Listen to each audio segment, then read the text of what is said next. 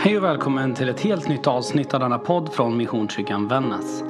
Vi hoppas att den här undervisningen ska hjälpa dig att ta nästa steg i din trosresa. Vill du veta mer eller få kontakt med oss så hittar du oss på www.missionskyrkanvannas.se eller på de vanligaste sociala plattformarna. Välkommen hem hit!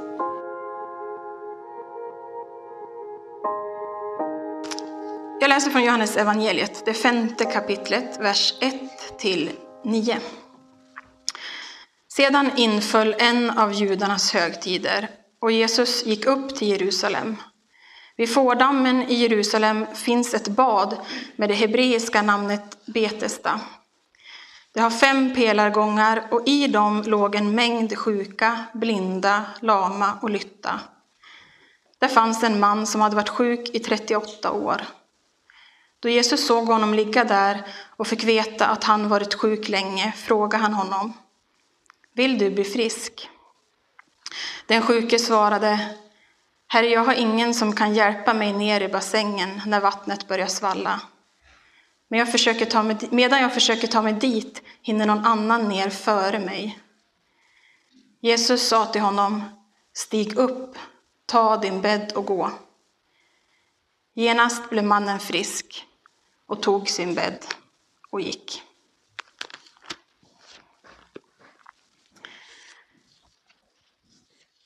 Betesda var en bassäng, ett bad, där man menade att Guds ängel ibland kom ner och rörde om i vattnet. Så att ytan liksom började svalla och den som först lyckas ta sig ner i det där svallande vattnet skulle bli helad ifrån sjukdom. Det är kanske långt ifrån riktigt, men den bild jag får upp i mitt huvud är liksom en pool någonstans i södra Europa, på ett hotell kanske. Och så människor som ligger runt omkring i sina solstolar och ser bassängens glittrande vatten. Och som att de ligger där och bara väntar på en signal. Och när den kommer och vattnet börjar röra sig i poolens mitt, då ska man hinna först och dyka i. Och så inser jag att jag hade inte haft en chans. Men om det var mitt sista hopp så vill jag ändå tro att jag trots min dåliga reaktionsförmåga skulle ha stannat och väntat. Att kanske nästa gång tänkt att någon gång så måste det väl ändå bli min tur. Någon gång måste lyckan vända. Så verkar det ha varit med den här mannen.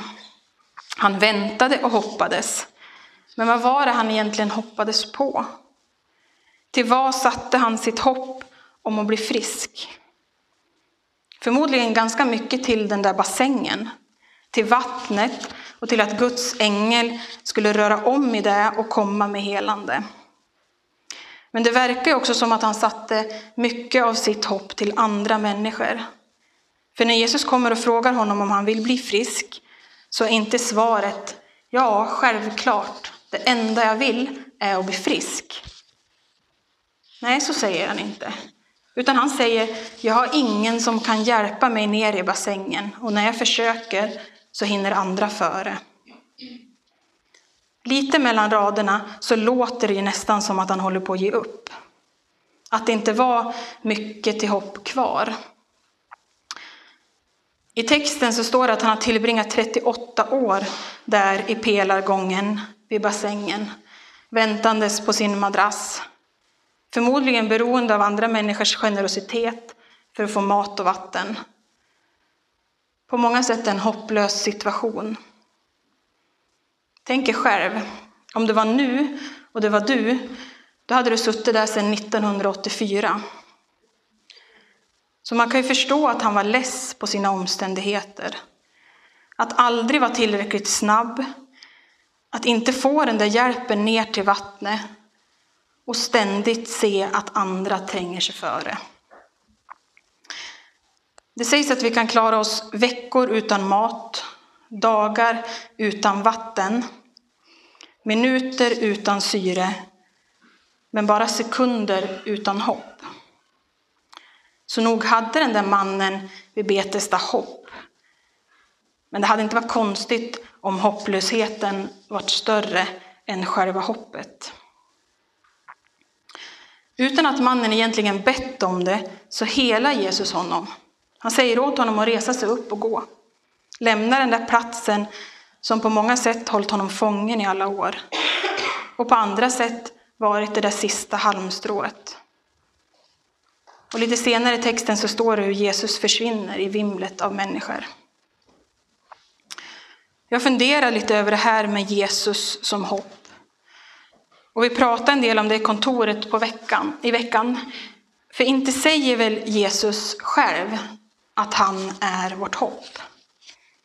Och ändå så vet jag att det är många av oss som skulle använda just det ordet för att beskriva honom. Bara i Johannes evangeliet kan vi i åtminstone sju olika verser läsa när Jesus säger saker som han är.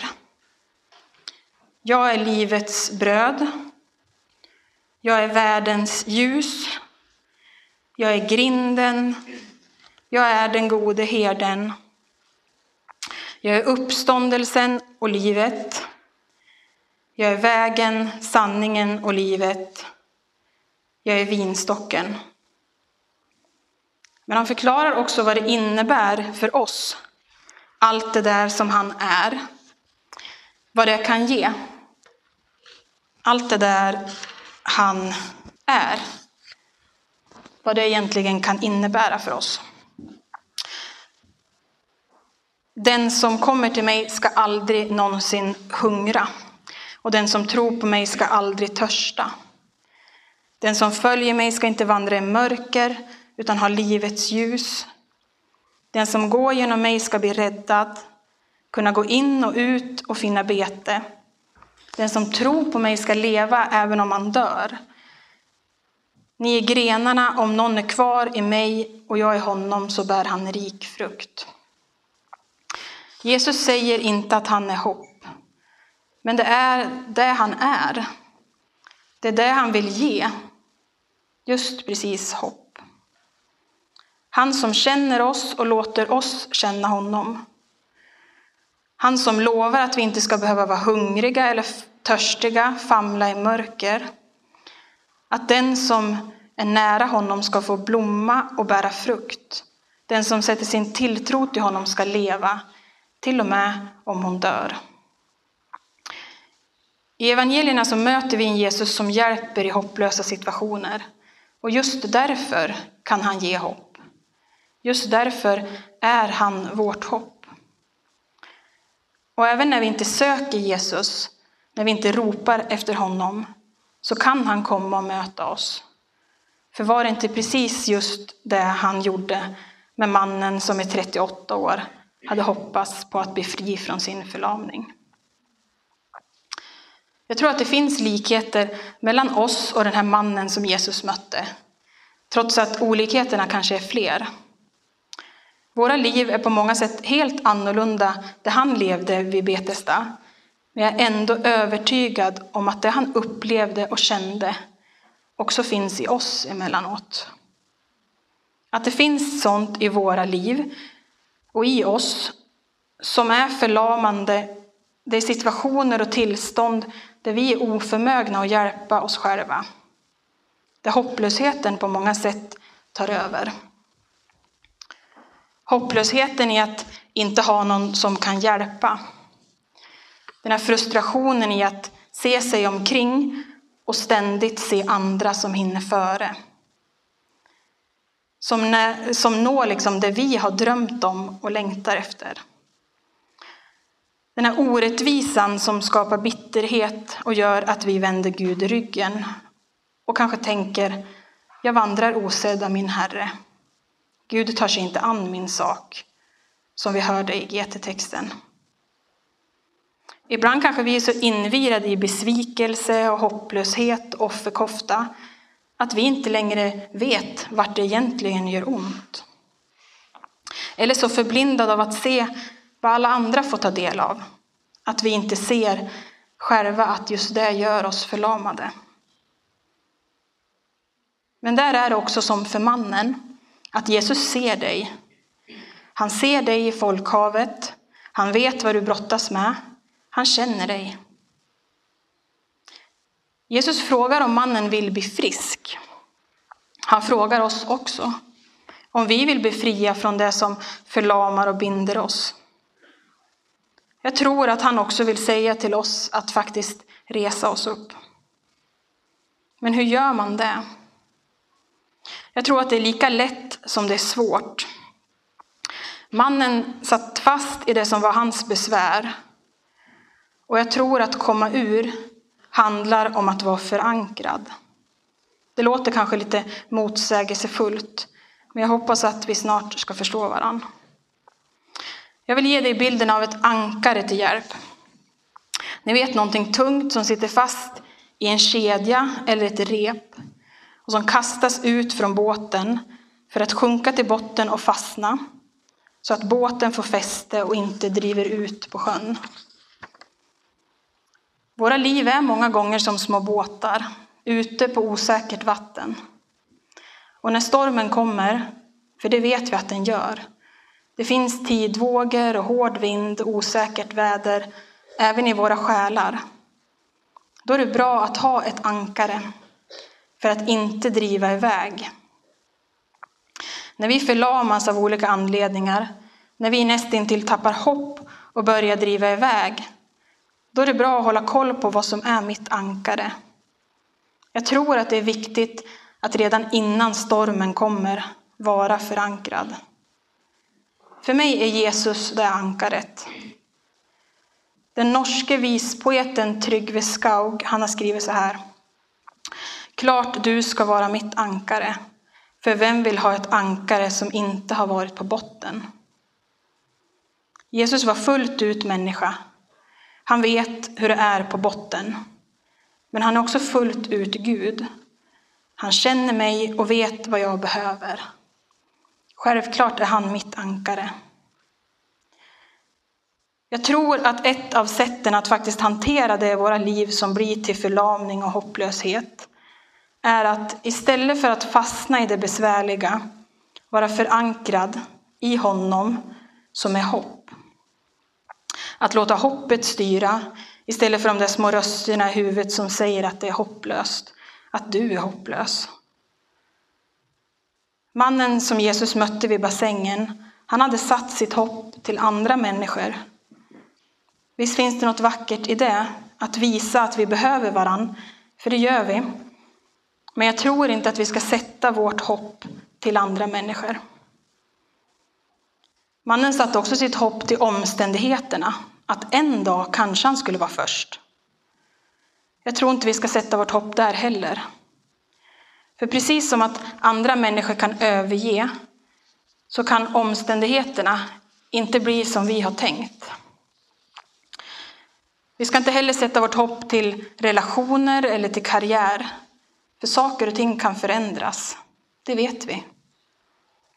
Det är en viss skillnad på att värdesätta och att sätta sitt hopp till något. En annan av texterna som man brukar använda för den här söndagen är från Markus evangeliet. Den är Jesus och lärjungarna ute på sjön och stormen kommer. Vågorna slår höga och nästan in i båten som börjar fyllas med vatten. Medan Jesus ligger lugnt och sover. Lärjungarna väcker honom till slut och Jesus säger till både vind och sjö att bli stilla. Och en annan text är från Matteus evangeliet där lärjungarna också är ute i båten och får hård motvind. Och plötsligt kommer Jesus gående mot båten på vattnet. Och han ber Petrus kliva ut och möta honom. Petrus går en bit, men sen kommer han på att det blåser och förmodligen också att han går på vatten, vilket gör att han blir rädd och börjar sjunka. Och Jesus får gripa tag i honom. Jesus var inget fysiskt ankare som höll båten fast, men han hjälpte lärjungarna genom två hopplösa situationer, två stormar. Förra veckan släppte Mikael Jeff Jonsson en ny sång, Stormens överman. En sång som jag upptäckte inte bara passar in på de här berättelserna utan också säger det jag önskar att vi kunde få bära med oss idag. När du säger hopplöst, när du säger jag ger upp nu, talar han som talade till vinden, rösten som fick vågorna att fly. När du säger hjälp mig, när du säger jag sjunker nu, talar han som talade till vinden. Vad du gör så fäst din blick på mig. Lyssna till de ord som förvandlar. Lita på de löften som du fått. Det du ser är inte allt. Han är med genom natten när din själ står i brand. När du bara ser vågen håller du hans hand. Han är med dig i kaoset som drev dig ut från land. Och han ska ta dig igenom stormens överman. Oavsett om det stormar omkring eller om vi väntar på att ett stilla vatten ska börja svalla. Han som talade till vinden, som lovade att vara brödet, ljuset, grinden, vinstocken, uppståndelsen, vägen, sanningen, livet, vår gode herde. Han som genom den han är och det han gör ger hopp. Jesus. Jag har sagt det förut. Min tro, eller Jesus, gör inte automatiskt livet problemfritt. Det gör inte att jag inte känner mig hopplös emellanåt. För det gör jag alldeles för ofta och säkert många gånger i onödan. Men min tro, Jesus, han gör livet mer uthärdligt. Och trots att jag har dagar när allt känns hopplöst så vet jag att det inte är det. Men jag måste påminna mig om det varje dag.